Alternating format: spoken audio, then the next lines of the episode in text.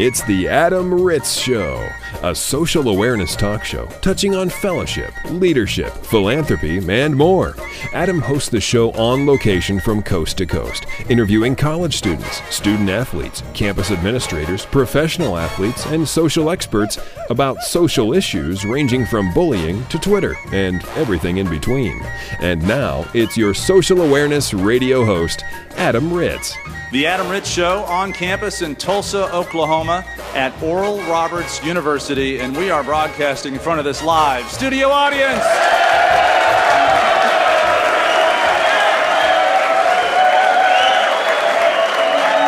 All right. Woo!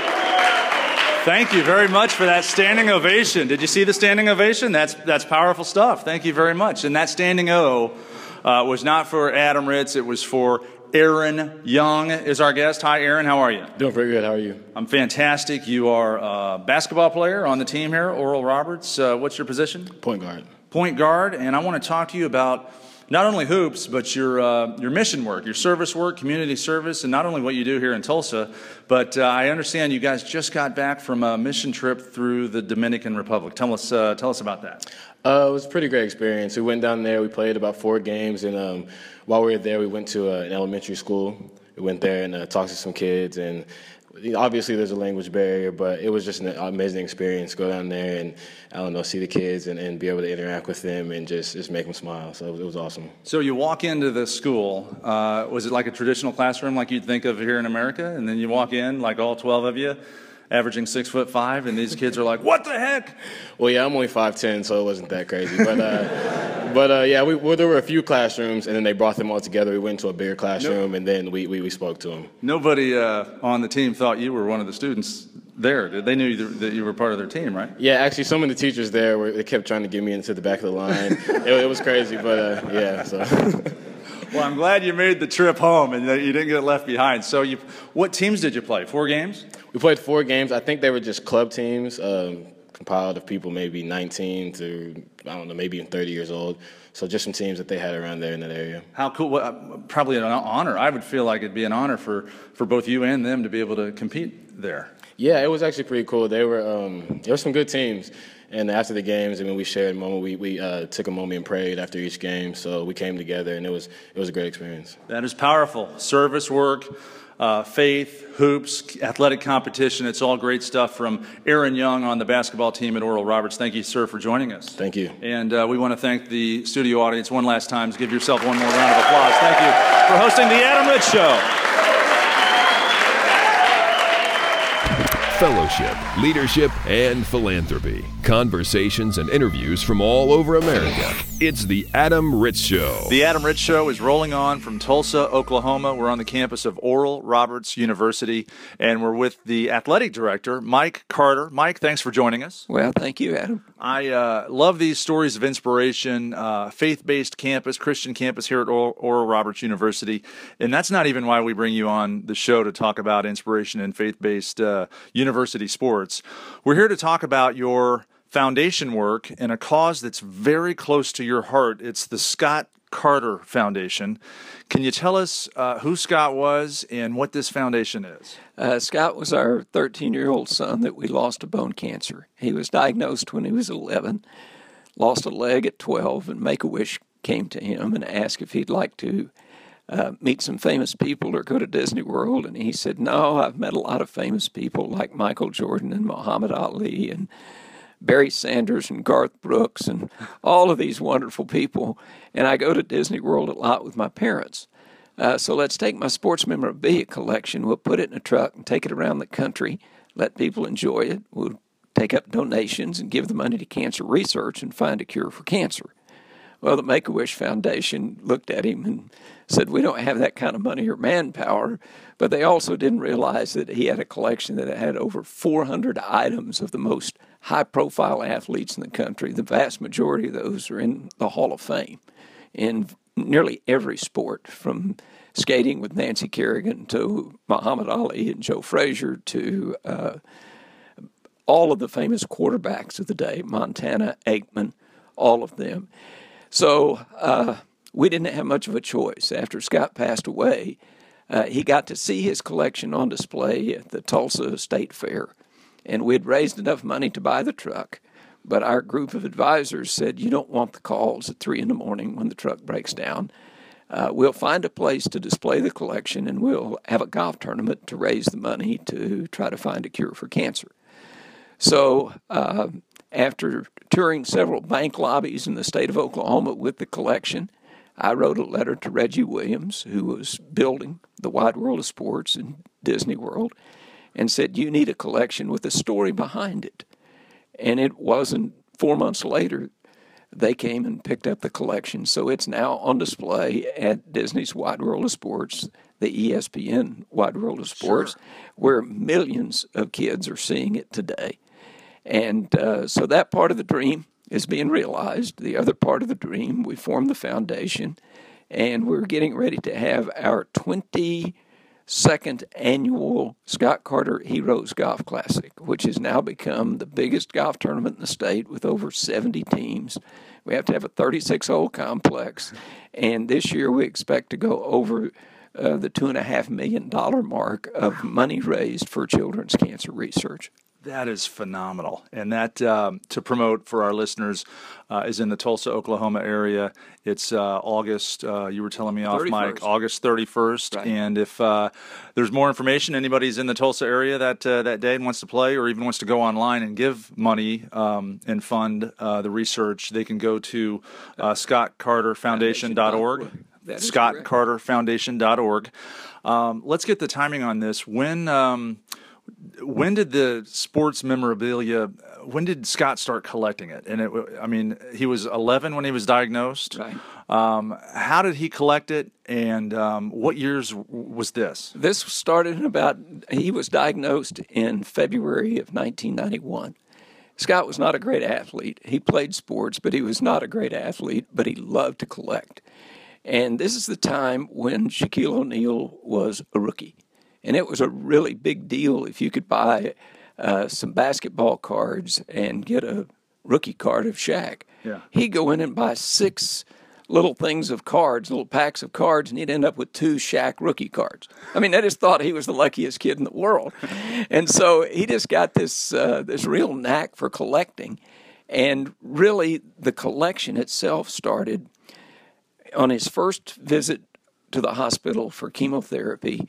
Bill Russell, the Dodgers shortstop, was a dear family friend of ours. And so Bill gave Scott his 1988 World Series Dodgers jersey. And that hung over his bed in every uh, hospital visit. And so from there, we would find items at some charity collections, and then people would hear about it and they would send stuff. And Bill Glasson, who I'd known since his golf days here at ORU, had called me and said, I understand Scott has a collection. Can I help? And I said, Well, it's interesting. Today he just got a Magic Johnson basketball, and he said, Now what I need is a Wayne Gretzky hockey stick. And Bill said, No problem. We're represented by the same company. I think I can get it.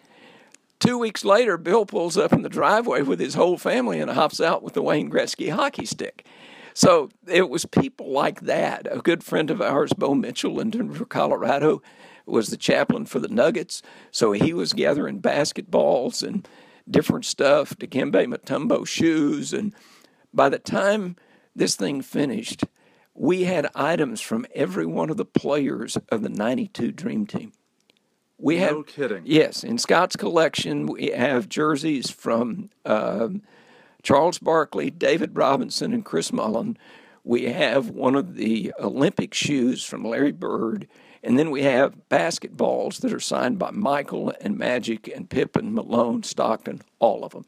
Those were in one case. We had 12 cases of stuff that were seven feet tall, five feet wide, just it, it, was just a beautiful collection of stuff. And then we took it to Disney, and they kind of pared it down to six cases.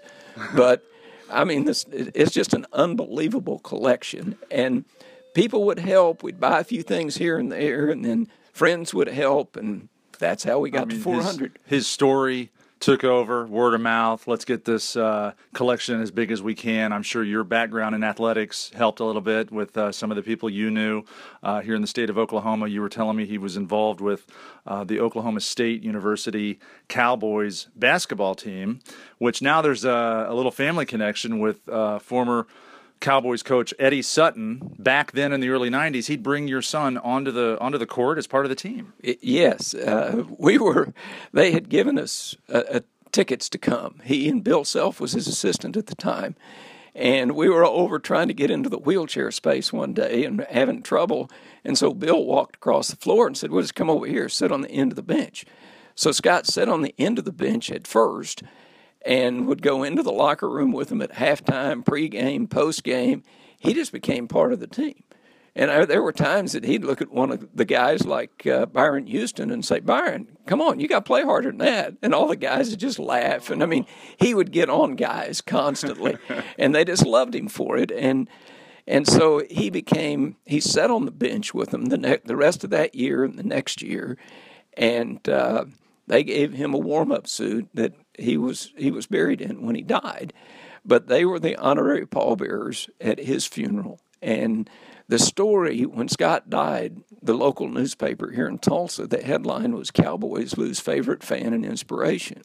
Wow. And apparently, uh, the editor of Reader's Digest reads three or four hundred headlines a day looking for stories.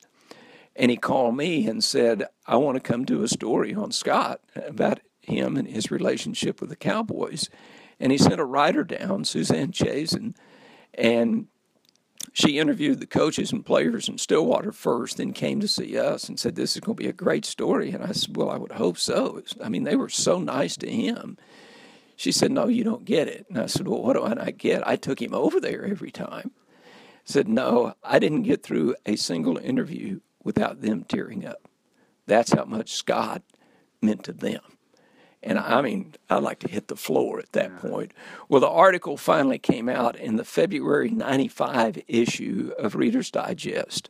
It won uh, the National Dove Award, then won another award.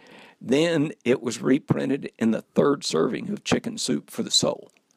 And so, through all of that exposure and through the, I mean, they did articles about Scott here I, I mean, it just it went on and on. And one of the real special stories is that that team that were freshmen when Scott sat on the bench was Big Country, right? Big Country Reeves. Big uh, Big Reeves. Yeah, Big, yeah, big country, country, Big Country Reeves.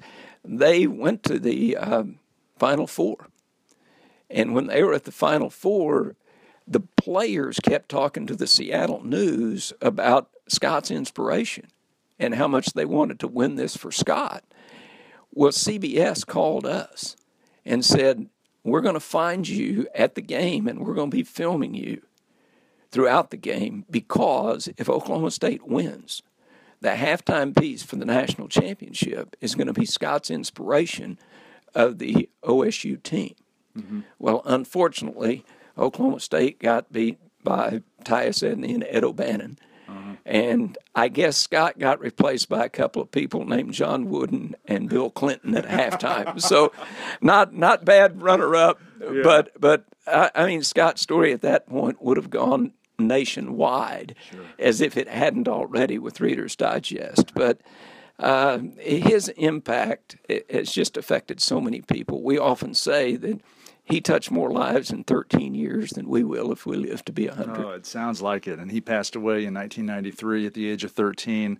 Uh, and I mentioned earlier that it's a family affair somewhat with former coach Eddie Sutton from Oklahoma State. His son, Scott Sutton, is one of your employees. He's the head men's basketball coach right here at Oral Roberts University. We're speaking with Oral Roberts University athletic director Mike Carter, and we're speaking about his son, Scott Carter, who passed away of uh, bone cancer, and how much. Um, uh, he's meant to so many people with the Scott Carter Foundation, the golf outing reaching $2 million in donations, um, the unbelievable sports memorabilia that's on display right now in Disney World at the ESPN Wide World of Sports. Out of that memorabilia, what was Scott's favorite piece and what is your favorite piece? Well, I think Scott's favorite piece uh, in one of the moves somewhere along the way, it was lost or stolen. But his favorite piece was a baseball card that on half of it, it was Nolan Ryan's seventh no hitters, and on the other half of it was Rickey Henderson's stolen base record. And he was told repeatedly, You'll never get that signed by both guys. And he did. Oh, wow. Yeah, yeah. To have that Oh, that one piece, I think that of all things, he was mo- most proud of that because it was an accomplishment. There, there can't be three of those floating around. Yeah. one of them is sitting somewhere that it shouldn't be. But but that's okay. I'll keep my eyes open. If I see it, I'm calling you. somebody's enjoying it. uh, as for me, it's it's really hard because uh, we had a Legends case that really meant a lot to me because the centerpiece of that case was a replica Mickey Mantle jersey, and we got to meet Mickey, and Scott and Mickey became buddies. Uh, but in that case, there's a Jerry West basketball, Gordie Howe hockey stick, uh, book signed by Ben Hogan and Byron Nelson, uh, a Richard Petty STP can and cap, um, 14 or 15 Hall of Famer baseballs, a Hank Aaron bat that was actually my bat when I was a little boy that I sent to Mr. Aaron and he signed it for us. Oh, my God. Uh, and the, the bottom row was, was pretty special. It's a Pele jersey, a Walter Payton football, Ali and Frazier boxing gloves, and a Pennzoil can signed by Arnold Palmer. A- along along with a record album from Mercury Automobiles on how to play golf that they gave in 1963 to anyone who test drove a Mercury, and Arnold signed all of those things. So I mean that one case has got to be worth a fortune. And so I'd, I'd say of all of the cases that that was probably my favorite. That is so interesting. Uh, we love catching up uh, with athletics and hearing stories like this. We haven't even talked to you about, you know, your faith-based uh, athletic department or leadership or community service that the uh, your Golden Eagles do here and around Tulsa. Uh, maybe we'll do that another time. Uh, Mike Carter's been our guest, and real quick for our listeners on how they can get involved, maybe find out more about that uh, display at Disney World or how they can donate through the golf outing and your foundation. It's scottcarterfoundation.org. And is everything on that website they need to know? Everything's there, and uh, including phone numbers. Okay. All right. Well, I uh, um, I love this type of stuff, and I golf. So uh, you know, I could come back and golf, and we'll do some more broadcasting and interview some more people and promote the uh, foundation, and hopefully someday find a cure for uh, for children's cancer. Mike Carter, thank you so much for joining us. Thank you for having me. Hey, this is Jeff Saturday. Just want to say how important what Adam Ritz is doing. This is truly a difference maker. You're listening to The Adam Ritz Show. Our next segment rolls on with a special guest. This is Kimberly Ewing. Hi, Kimberly. How are you? I'm great. How are you doing today, Adam? I'm doing fantastic, and I want to thank you for your time and uh, and your expertise. This social awareness radio show leans on social awareness experts to uh, help the cause of uh, educating America on social awareness issues like bullying, and that's why we bring you on the show. You're a national expert on the prevention of bullying. Yes, I am, and I'm so glad to be here. Good. Well, how? I guess let's start at the beginning. How did you get involved uh, with this issue, which is really, in the last several years, become at the forefront of a lot of educators' minds? Right. Well, for a very long time, I have done training. Um, I have been a uh, director of multicultural services when I was at Vincennes University for about 12 years. And with that role, I did a lot of diversity and inclusion training. And then along the way, uh, we started to see bullying involved in that. And then that's when I really started to dive into it and really understanding that there is uh, an epidemic that we have to deal with. Um, so that's kind of the background. Personally, for me, uh, as a child, I had an experience of being a person that dealt with bullies and, uh, should I say, bullying behavior. And I was always the kid that would stick up for the person being bullied, but when I switched schools, I had that actually done to myself. And that's when I decided um, it doesn't feel so good uh, to be on that end of receiving it. Uh, but I was very fortunate to have a mother that uh, became aware of it and put a stop to it and asked me what I wanted to do. And she pulled me out of that school and took me back to uh, St. Thomas Aquinas, which I had left. Um, but not all parents are able to do that. So uh, I was very grateful that that wasn't a, uh, a very long bad memory for me. You uh, just said something that triggered something in my head. You, you Yeah. said when you were a child there were there was a bully Yes. and there were bullies. Yes. And that term, that word, has been around forever. You Mm-hmm. Know, he's a bully, she's a bully. Uh, and it seems like the word bullying, to make it a verb, Right. is fairly new, or I guess I don't want to say it's a buzzword or the flavor of the month, but it's Right. it's it's when you think of those two words, a bully. You know, I, I you can think of um, any movie from 1940, and there's always a bully in there. Right. But the term bullying just seems so new. Who, who how did the guy? I guess the what, in your opinion, what's the the big national push for to to make the word bully a verb and really make this uh, an issue that we need to notice and and not ignore anymore? Right. Um, you know, from a personal uh, view, I remember as a child, you know, my parents set me down early on and said, honey, you know, you might deal with some mean kids. And they were preparing me for that, that you're going to come across kids because there wasn't that term yet. Um, you're going to come across some kids that are not going to be so kind and how to deal with it. And um, they were preparing it because they went through it too. So I thought that was very interesting. But then down the line, then we finally gave it a, a word, a, a an actual name for it. Uh, I am a certified Olweus bullying prevention trainer, and Dr. Dan Olweus is the father of bullying prevention. He started that back in the 1970s from Norway. I'll be darned. Yeah, and so it is an evidence based program. So he, we have lots of studies that really show bullying behavior.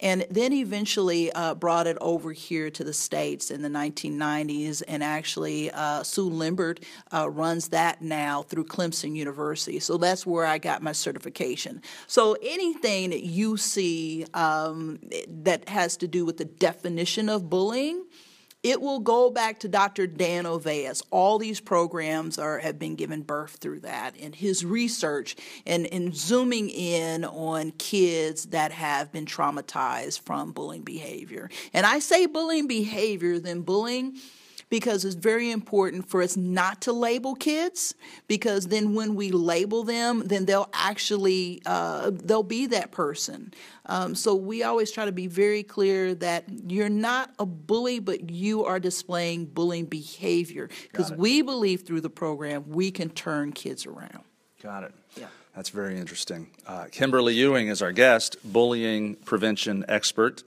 Um, I'm going to ask you about some success stories uh, later on in this chat. Um, you- I know you're based in uh, Chicago and you do a lot of work around the Midwest. And I'd like to know a story, a success story out of uh, one of the schools you work with in Chicago. Uh, I'll, I'll, I'll spring that on you in a minute. Right. But uh, I did see you speak, uh, saw your session at a workshop, and um, you said some things that jumped out at me that were uh, very interesting. Um, we were talking about um, common myths, uh, and I got to flip through one of your, your workbooks too, one of your handouts. I found it interesting, and I know our listeners will too. Uh, what are some of the common myths involved with bullying? Well, I think the common myth uh, with bullying is that, um, well, it can't be my kid, right? Um, we just really uh, don't want to see, which is normal, that our kids are the ones that are having issues and are having problems. Uh, it's hard for a parent to get that telephone call when the teacher is saying that your child is displaying bullying behavior. Um, the other common myth is that you think that um, zero tolerance works, and that's not the answer. To we don't want to sit up here immediately and and uh, uh, kick that kid out of school because where is that kid going to go? There's that pipeline from school to prison. Um, and so we really want to make sure we're working with those kids and have policies and procedures that are going to be effective. Uh, the other common myth, I think, a lot of times is that you cannot affect change. You know, is it just me by myself? And even though you feel like it's you by yourself, a lot of people want to make a difference. They really want to change it. And, and I also say I, I want to clump kids in that too, because we have a lot of kids who are the bystanders that feel powerless a lot of times for doing it. And what we need to do is tap into that group because that is the majority of our kids, and they really want to do something. Uh, you were in on my session today when I train, and you saw that one of the questions was Do you believe that the kids that are the bystanders, you know, do you believe they have any sympathy and empathy? A lot of people are like, Oh, no, probably not. And that's not true, you know, but they need to be empowered to know they can do something and make a difference. You bring up uh, bystanders, and and that's um, a lot of these social awareness uh, social awareness topics we deal with and cover bleed into each other, Yeah. and um, bystander intervention is a big one on college campuses. Yeah. Uh, when you see um, a, a teammate, a classmate, um, a friend who's drinking too much, Yeah. you want to you want to intervene and say you're about ready to make a very bad, poor choice that could affect a lot of people. So that bystander intervention, when I think of bullying, um, one of the things uh, I, you know I like to bring up with that example uh, is, is, that's so universal is the movie Grease. Yeah. You saw Grease, and there's a scene in that movie where Danny Zuko is um, John Travolta. Yeah. And they're in the high school hall, and all the other T-birds, there's six of them or so. Well, the other five are picking on Eugene. Yeah. They're bullying Eugene. And Danny Zuko is not bullying. He's not taking part in the bullying. But he doesn't intervene. He doesn't say anything. He just kind of walks on by and goes up the stairs. And that bystander intervention is, I believe, so important to not only get involved and intervene, but I think it's important for the Danny Zuko's to do it. Yeah. The coolest kid, the, the leader of the pack, the captain of the football team. Uh, how important is that for the work you do to get those, I guess, popular kids on board with this program? Oh, it's huge. And that's what I really love about the Olweus Bullying Prevention Program because we try to make sure that we connect the students, the parents, the teachers, the community, the classroom, the individual. All of that foundation that really makes the program. And we know if we can zoom in on those kids that already have leadership qualities and really guide them properly, empower them, they make all the difference in the world. Mm-hmm. So you could have a kid that really has great leadership, but is going another direction. When you empower them to say, you really have a lot of power and you have some good power to make a difference, man, that's a lot of kids, adults. They want to know what can I do to make a difference. So I really think you're right. You're onto something there. Is to take that student leader and to say, hey, you can really make a shining difference and turn that student's life around. in the movie Spider-Man. I mean, Yeah. the quote was, "With great power comes great Yeah. responsibility." So if you are listening right now and you're a student leader and you're a popular kid and you see something happening, I mean, you've got to speak up. Tell uh, a teacher, a counselor, the principal, uh, "Hey, I saw something in the hallway. This isn't right." And what do you say to that kid who um, is like, "Okay, I don't want to be a snitch. I don't want to be a rat." What do you say to that perspective? Well, you know, I'd like them to put themselves in that person's position. If you're seeing bullying, imagine if that was you. Imagine if it was uh, your little brother or sister. And if you don't have any brothers or sisters, imagine that if it's a relative, somebody you care about. You know, how can you make a difference? And you may say, well, you know what? There's too many people around, and I, I just didn't feel safe. Okay, that's fair. Uh, then go ahead and talk to a teacher, a trusted adult on the side, and say, hey, this is something I witnessed, I'm concerned about. Uh, because I've had too many kids to come tell me, you know, I wish I spoke up. And as a result of that, my friend ended up becoming depressed or sick or left school or, God forbid, committed suicide.